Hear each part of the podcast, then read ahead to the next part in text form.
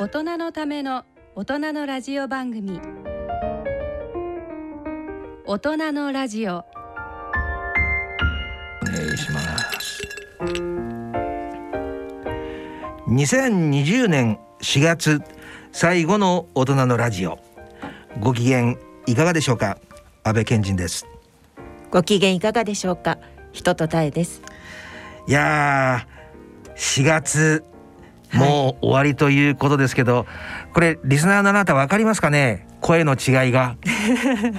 なんとなくなんかこう一枚。そうそう。二人ともねこう普通ちょっとイメージしてほしいんですけどテーブルがありますよね。そうですね。普段ならまあ真向かい真向かいかな、向かいに向かい合って。向かいにいてはい。でこうマイクがあってこう話すんだけどちゃんとこう言ってみたらこうアクリル板でうん一つの机が4領域に分かれてるわけ。そうですこねうプラスの形でね。それでこう対面に座ってるっていう斜めにね、はい。しかもマスクをしてと。距、え。えなんかこうき水槽の中にいる感じの。そうそうそうそうそうそう。なあ言われてみるとそんな感じだね、はい。お魚になったようなね。なんか声の感じどうなんでしょうかね。ねなんかちょっと違う感じになって、うん。セクシーに聞こえてんのかしら。うん。いや誰もそんなこと言ってないですけど、あのタイさんどうですか、はい。4月何かありました？えー、そうですね。4月。まあ一番最初の週に桜を見ながら本当はあの琵琶湖をですね自転車で走る予定だったんです。その話ではい。前回終わったんだね。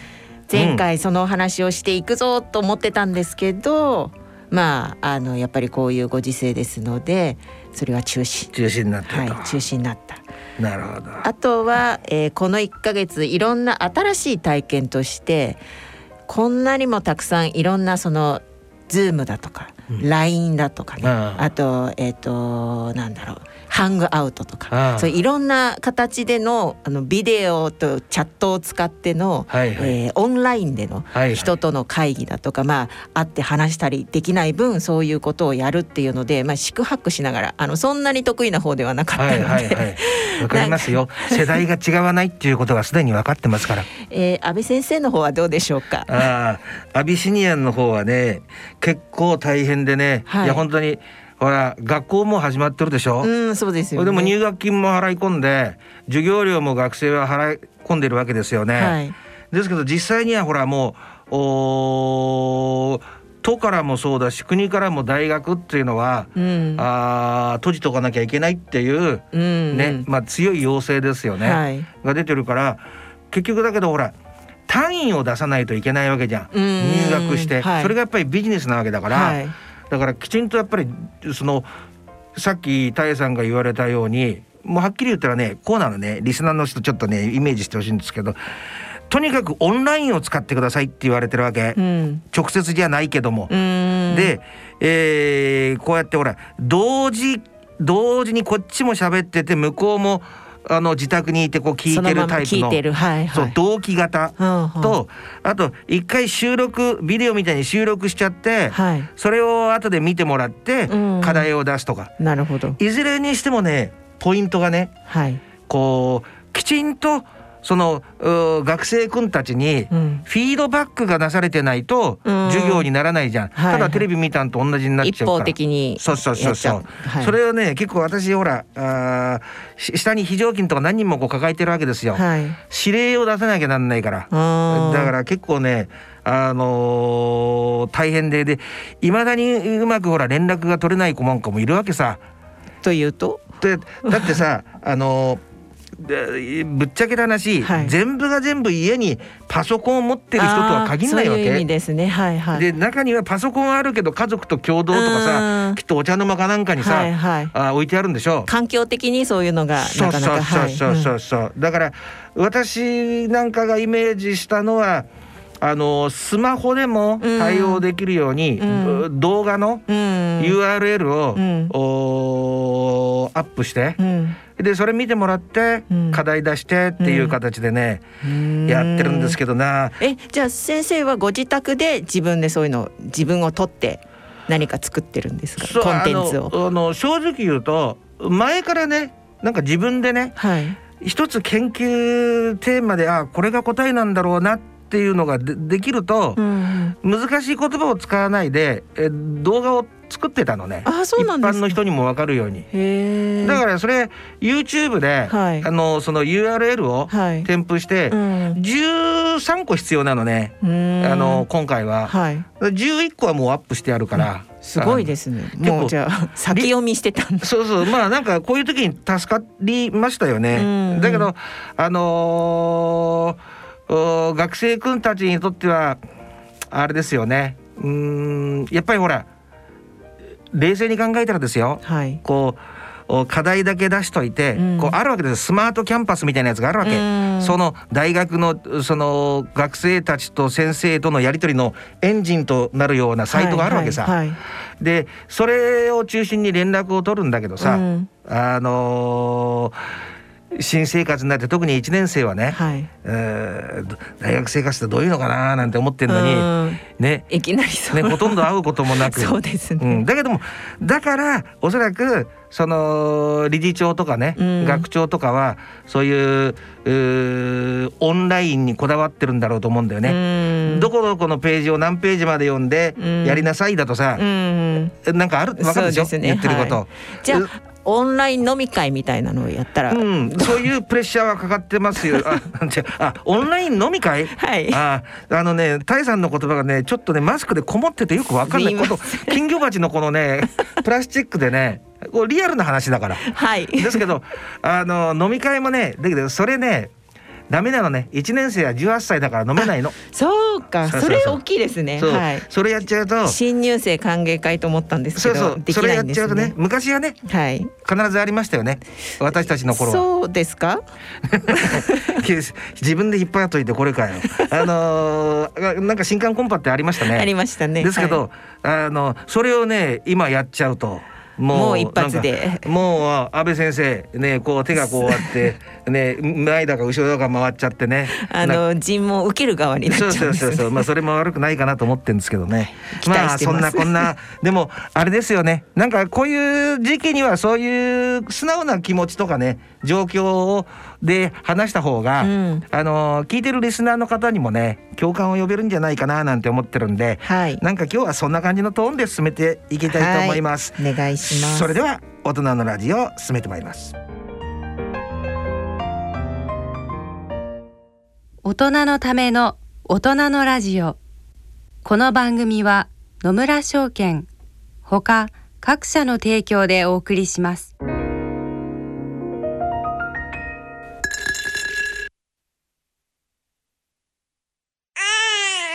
人生100年時代。100年の人生をどのように生きていますか？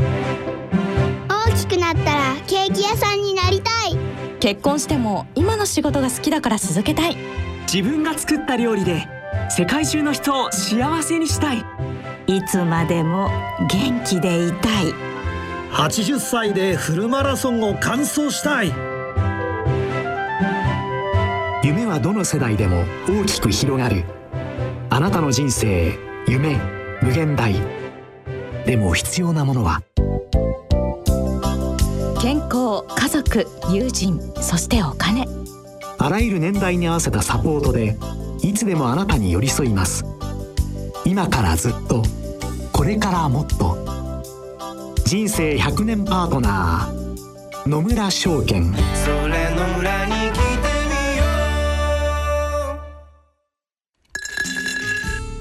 大人のための大人のラジオ。健康私学のコーナーです。歯科医師の人と大先生に歯と健康についてお話しいただきます。大先生よろしくお願いします、はいお願いします。でねはい。もうこういう時期だからもうそういうポイントに絞っちゃっていいと思うんだけど、はい。こう今正直言ってさ、うん普通のお医者さんに行くのが怖いみたいな時期ですよね。うーんそうですね。そこに行くとうん、やっ感染の危険性があるとかそういう。ぱりだけどありますよね。だってあんだけこうほらあー今日も新しい感染者がっていうやつの中に病院がね、はいはい。院内感染のケースがあれだけ実際に上がっちゃうとさ考えざるを得ないなって思うんだけども、ね。これきっと予想だけどもはい。歯医者さんなんかも観光鳥があー泣いちゃってる部分が大きいんじゃないかなって想像するんですけどどうですか、そうですね。まああの本当に正直言うと、うん。えーやはり普通よりも、まあ、患者さんの方から、うん。あの今の時期だから別に痛みもないので、うん。あの行き行かないようにしますっていうような、うん。まあ、キャンセルの電話っていうのはたくさんあると思います。やっぱりそうだよね。そうですなんかね。私がこう当たってるこう整骨院のなんかもはいはい。やっぱりね、あのーやっぱり本当の密着じゃん。うん、あのベッド自体は一緒なわけだからさ、うんもしもしもう前の人が 何か持ってたらそうですね。100%なわけですよね。はいうんだからあの歯医者はでもどうなんだろう？ぶっちゃけた話。はい、あの基本的に私たち歯医者としては、うんえーこういう時こういう時だからこそ口腔ケアが大事だというふうにはうん言ってるんですね。なぜだろう？でそれはまあ一般的にお口って本当に汚いっていうのは前もお話ししたように、うんこの中にあのもうたくさんばい菌飼ってるようなもんなんですよね。うんうんで、えーよく例えば誤嚥性肺炎っていうのを聞かれたことあると思うんです誤けど、嚥性肺炎ね。でまあそうすると口の中にある細菌が肺の方に行ってしまって、細菌性ウイルスによる肺炎が起きるんです。で今言われてるコロナはウイルス性の肺炎ですよね。だからもしも万が一その細菌性の肺炎になった人がさらにコロナのそのウイルスにやられると、うんまあ、ダブルパンチを受けてしまう。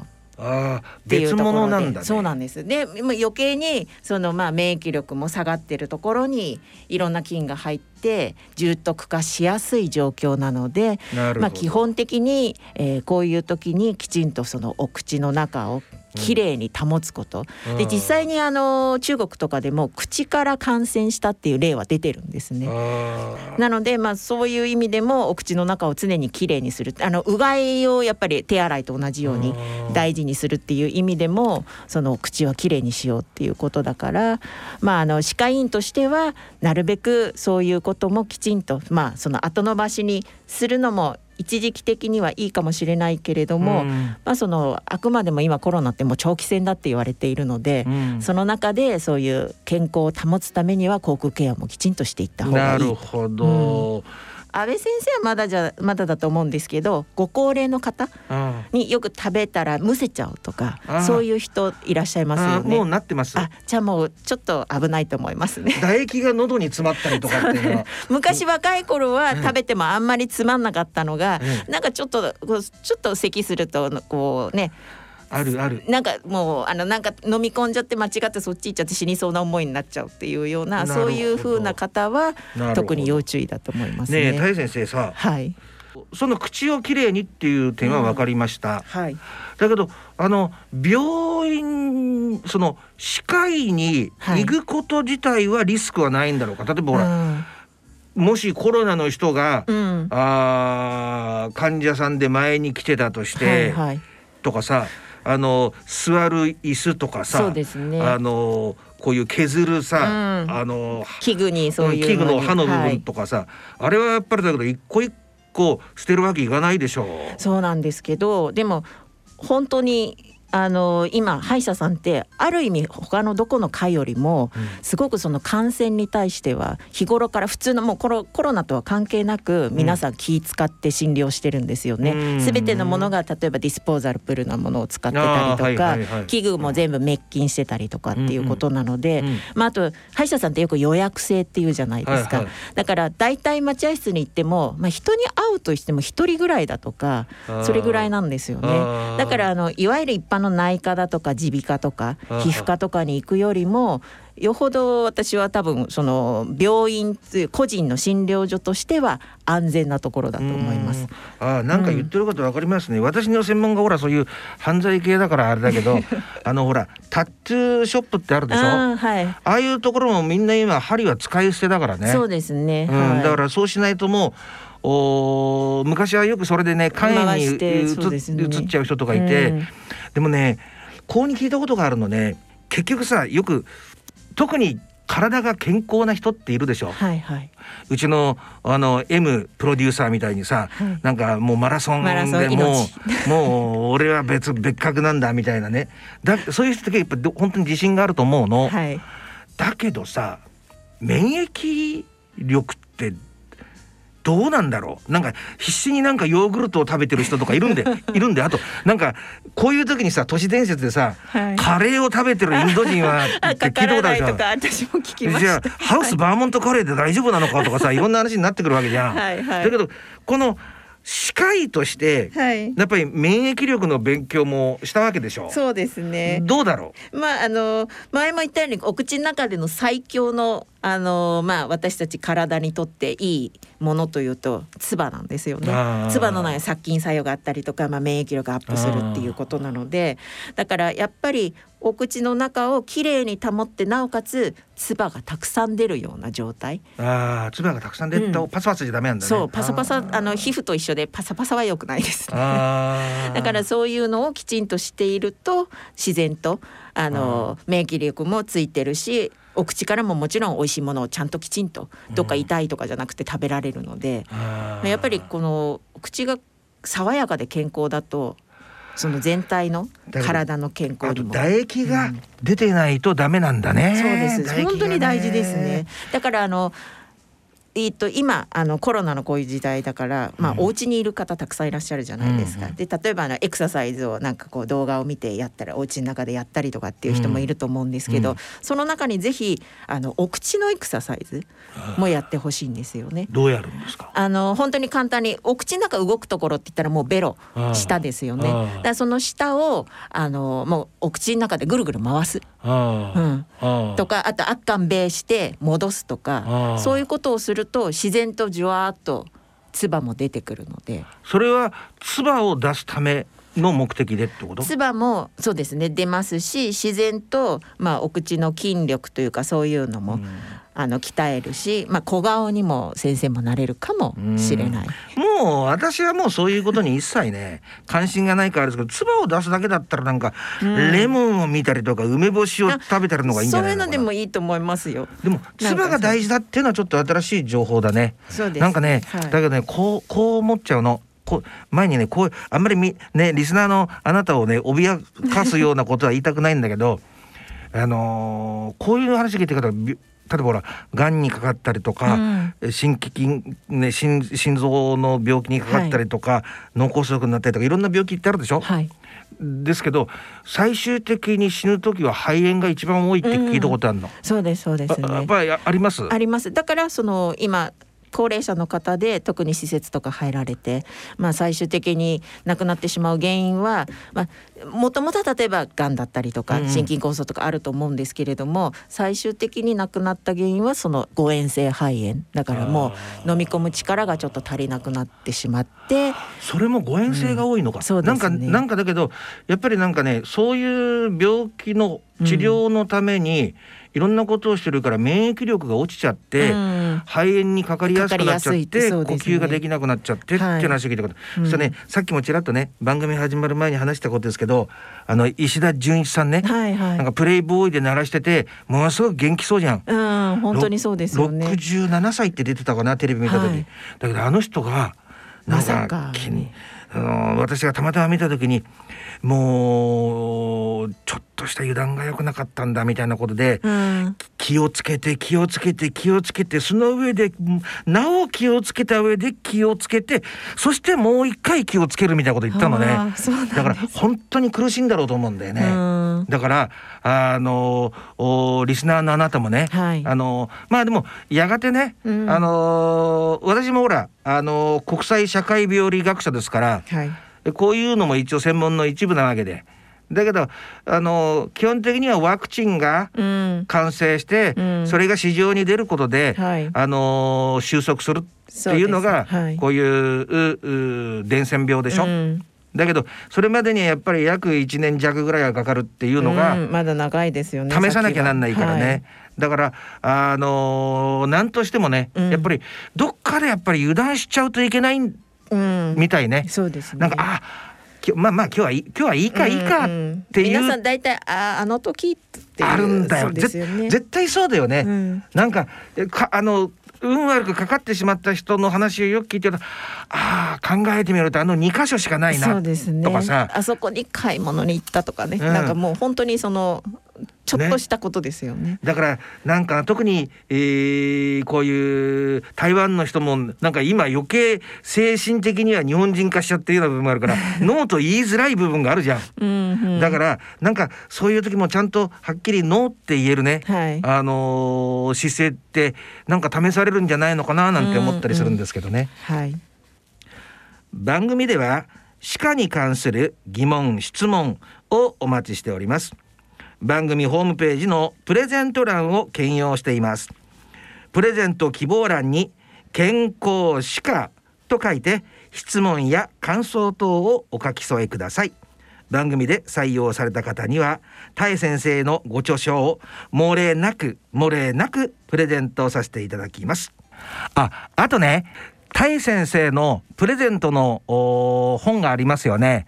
それちょっとね、あのー在庫切れで しばらく遅れてなかったんですけど、うちの M プロデューサーがね、あの仕入れたんでまた送ることができますから、ぜひともあのみんなに伝えてっていうことなんで、どしどしね、あのーお E メールなりおはがきなり送っていただければと思います。はい。在庫あります。以上健康歯科のコーナーでした。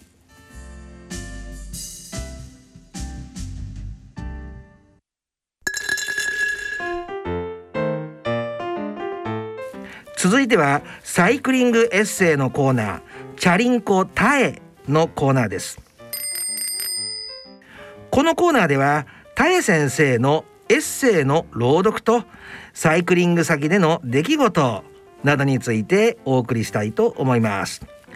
台北から出発して台湾一周を目指す自転車の旅の今回は高尾から平東までのサイクリングについて進めてまいります台湾の地図と一緒にこちらをお聞きくださいそれではタイ先生よろしくお願いしますはい。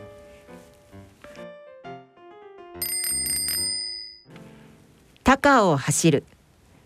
高尾は港湾都市として栄え、工業が盛んな場所だ。走り始めた途端、広大なショッピングモールや倉庫らしき建物、建設途中の高層ビルなどが眼前に現れた。どこか横浜のみなとみらいに似ている。台湾は国を挙げてサイクリングロードを整備してきたが中でも高尾は比較的早い時期から市民に自転車利用を推奨し独創的な自転車用の道路を作った地として知られている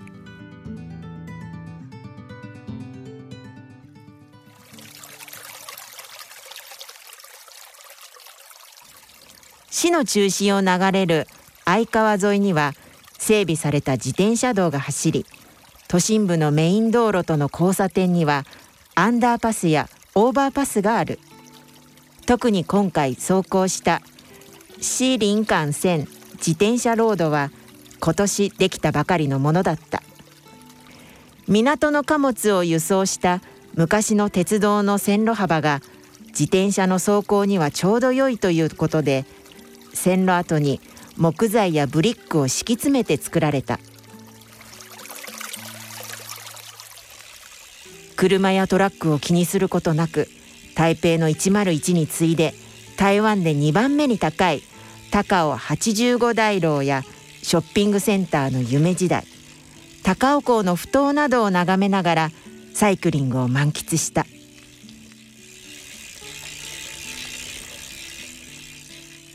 都心のど真ん中で20キロ以上のアベレージでノンストップで走れることはめったにない。どれだけ高尾が自転車に力を入れているのかがわかる。シーリン幹線自転車ロードは美しい設計で有名なサイクリングロード高雄城鎮之心に連結している。螺旋状の道を上がっていくのは遊園地にいるようでなかなか面白い。自転車に乗らなければ絶対に通ることはない。こういう何気ない発見がよりディープな台湾を知ることにつながる。走りながらなんだかちょっぴり得した気分になれる。関東ブームの火付け役となった映画「練習曲」の主人公が旅に出る地点も高尾だった。「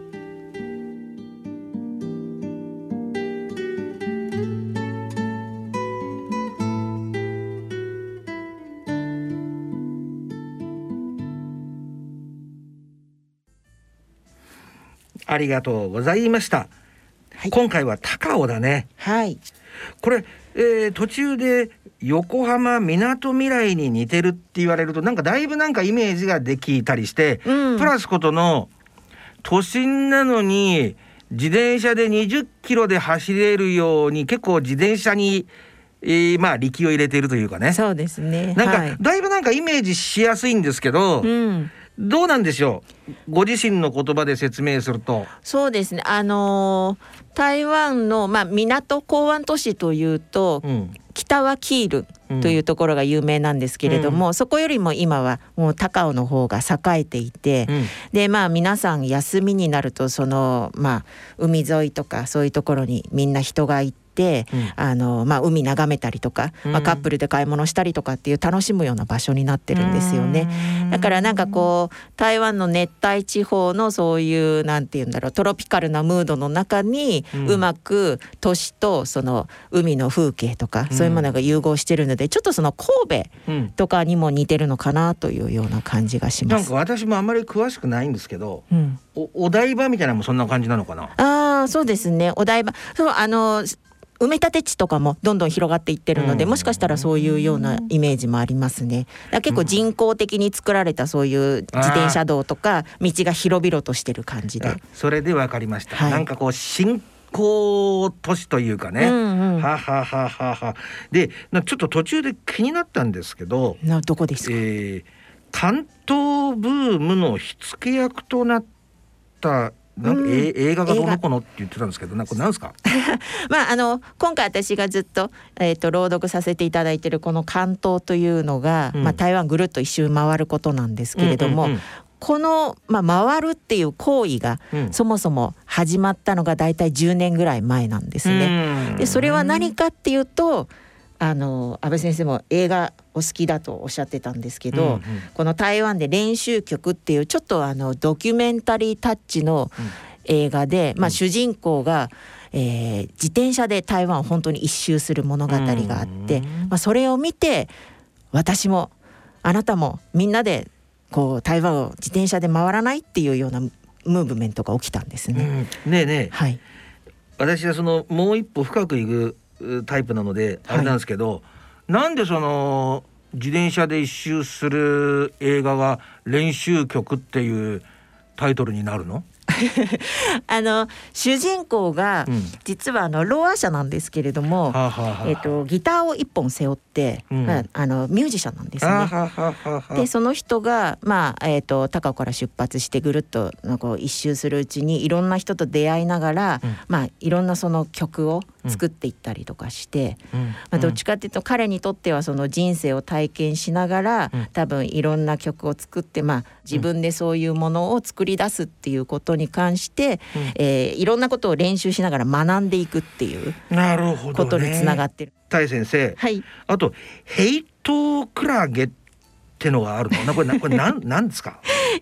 これはあの多分クラゲだから食べるクラゲとか海で泳いでるあれを想像すると思うんですけど、うん。平島ってあのすっごい平地うん。バーッと広がってるあの、まあ、平野がうん。一気に広がってる場所なんですね、うんうん。だから軍隊、まあ、パラシュート部隊がうん。降りるようなそういうところにぴったりな草原がたくさんあるので、まあ、自転車で走ってると、パラシュート部隊のそのパラシュートが、空の中でクラゲのように見えたので私が、えー、クラゲが見えたと名付けてみました。あこれタイさんがつけた名前なの？はい。ああなるほど。あそうそういう方向のやつね。そうです。だけどさねパラシュートってどのくらい一度に浮かんでるもんなの？結構私が行った時ももう10とか15とかそれぐらいバーっといましたね。はい。で次から次へと降りていってみんな自分でそれを担いでこうあの迷彩式の洋服を着た軍人さんたちがはい皆さんいましたのあーでもわかるわかるなんか日本でもさ海岸とかで、で。うん。あの知ってます？あのサーフボードありますよね、はいはい。あれにこうタコみたいなのがついてるやつがあるの。はあ。なんていうんかわかんないんですけど。サーフィンじゃなくってサーフタコみたいな。そうそう。でそのはい風をこう利用してさはバーってのあのサーフィンみたいに乗るんだけど。だから私が何言いたかったのかっていうと、はい。それをやる人たちもその一箇所にみんな集まってるわけ。だからそのパラシュートの人たちが一箇所にみんな集まるっていうのも、はい、やっぱりそれに本当に適したなんかあのそうですね。ね、はい。えーこう地のりっていうのかそのうん、平地が広がって、まあ台湾でその実際には2番目に広いその平地がバーッと広がってるんですね。必ずねとてもいいナイスタイでつっついていくと必ず台湾で2番目に広い平地なんだね。はい。えーねあとついでになんだけど、はい。えー長州かき氷？っうんうん。ていうのはあるの？えーっとねこれは本当にもうこの平東県で私が一番食べて美味しかったところなものなんですけど、うんまあかき氷なんですが。えー日本的に言うとぜんざいのような白玉とかああいうのってあったかいじゃないですか作りたてもちもちしたの。ああいうのの上にうんこれでも買ってこうかき氷をわーっと上に乗せるんですね。だからまあ下は熱くて上が冷たい。でそれを上の氷が溶ける前にえ一生懸命この混ぜ合わせながら口に運ぶというような食べ物。かき氷です。とてもよくわかる。なんかさ、あったかいものと冷たいものって結構なんかなんかニューウェーブだったりしますよね。うん、あのそうですね。例えばあのチョコレートファッジとかあー。ああいうのとかもそうですよね。エスプレッソをかけたりとかっていうのもなんかこう冷たいアイスクリームの上に温かいコーヒーを。ねえねえ。でも台湾ってなんかさそういうところを工夫するところもあるね。あのあれでしょ？あの言葉はあれですけどカエルの卵みたいなやつが入ってるドリンク。タピオカですね、あれ,、ええ。はい。あれもそうでしょ？そうですそうです。タピオカは台湾が発祥のあれなんかも時すっごいもんね。すごいですね。ここの話したっけ？なんか一つ一番高いやつで M プロデューサーいくらするか知ってますか？750円ですよ。いやいやそれは日本でそれぐらいですよみんな。だけどだけど750円とかで立ち食いそばでミニ一カレーと食分になさっちゃいますよね。ね天ぷはらのかき揚げそばのセットでそんなもんでしょ？い、そう思いますいや別にちょっとなんかね怒りを覚えてた自分がいてだけど面白い発想だね。なんかそはい。のぜんざいの上にかき氷が乗るわけだ。そうなんです。だからうん。これ日本でも、まあ、私家でもそ,、うん。それこそ白玉粉を作っあれ白玉を作って、うん。で普通にかき氷を作って食べてたりとかします。シロップをかけたり。子供の時からそういうものがあったの？うん、私あのー実はこの関東してる時に平東県に行ってはじ生まれて初めて食べました。ああなるほど、うん。なるほど。まあ発祥の地はここから始まったって言われているのでね他に何か食べ物で特産品とかあるんですか？南の方に行けば行くほどやっぱりフルーツが美味しくなっていくんですよね。はいで平東は今、えっと例えばパイナップルはいちょうど今年から日本につい、えっと一陣が日本にこの輸出されたばっかりで甘いの？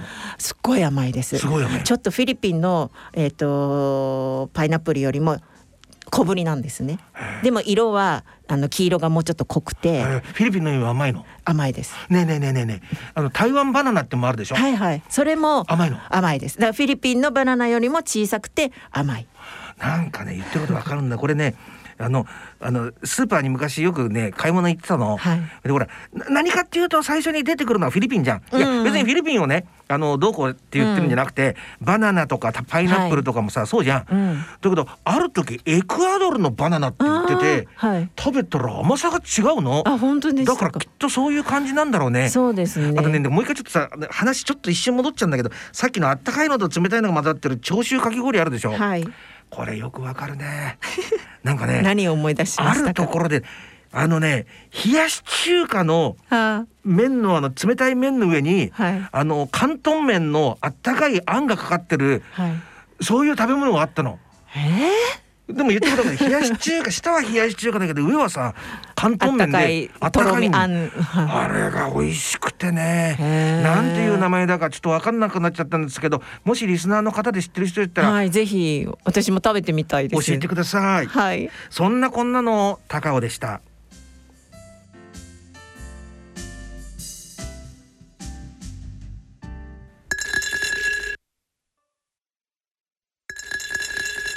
大人のための大人のラジオ。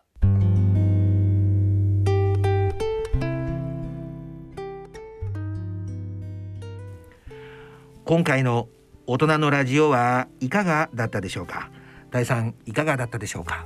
はい、えー、まあ私実はコロナ太りでうん。わかりますか、ちょっと太ってしまったの。全く、あ本当まだ良かったですね。うん。あのぜひ皆さんにもお家で、うん。えーコロナ太りに有効なのもやっぱりベロ体操が大切だと思いますので、うん、あの結構ね本当に疲れるんですよ。お口のそのベロをぐるぐる回すと、うん。だからそれをやっていただいて、えーコロナ太りを解消して免疫力アップにつなげたらいいなと思います。それってあれでしょ、うん。だから体重が落ちるんじゃなくて小顔になるっていうことの話でしょ、まあ、見かけが大事ですからね。あまあ、はい。そういうことにしておきましょう。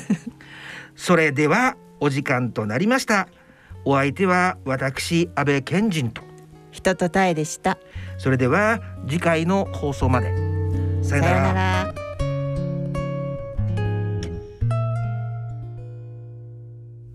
大人のための大人のラジオこの番組は野村証券ほか各社の提供でお送りしました。